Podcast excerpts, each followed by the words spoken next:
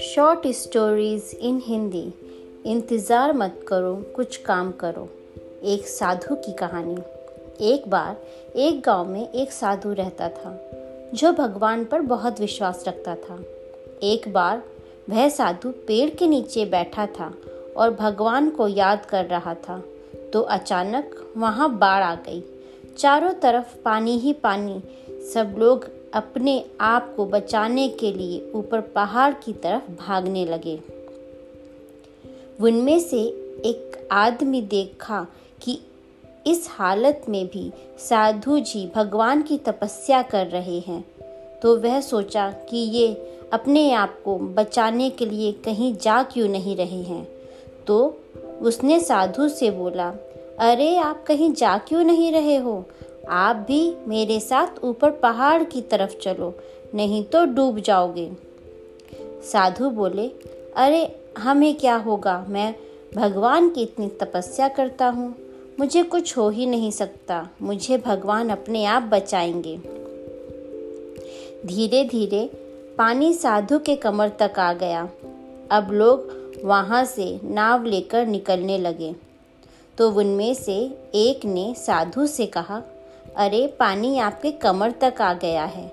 आप हमारे साथ चलो। तो साधु ने कहा कि नहीं नहीं। भगवान मुझे अपने आप बचाएगा और वह नाव वाला भी वहाँ से निकल गया। कुछ देर बाद पानी इतना बढ़ गया कि साधु के सर तक पहुँच गया। और अब लोगों को बचाने के लिए हेलीकॉप्टर निकलने लगे। एक हेलीकॉप्टर साधु के पास आया, जो कि आखिरी हेलीकॉप्टर था।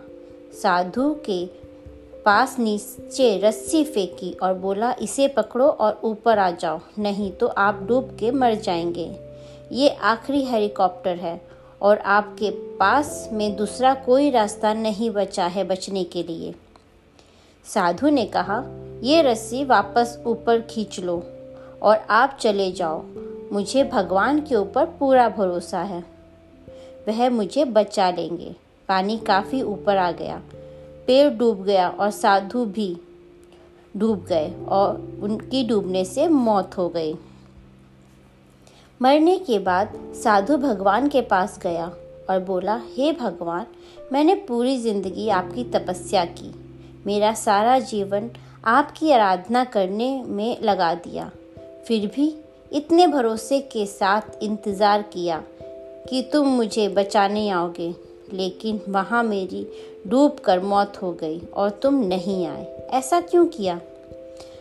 भगवान बोले, अरे मूर्ख, इंसान एक नहीं, तीन बार आया था। वो तीनों बार मैं ही तो था, पहला पैदल, दूसरा नाव के साथ और तीसरा हेलीकॉप्टर के द्वारा। लेकिन तुमने मेरा एक भी अवसर पहचाना नहीं। किसका इंतज़ार कर रहा था तू?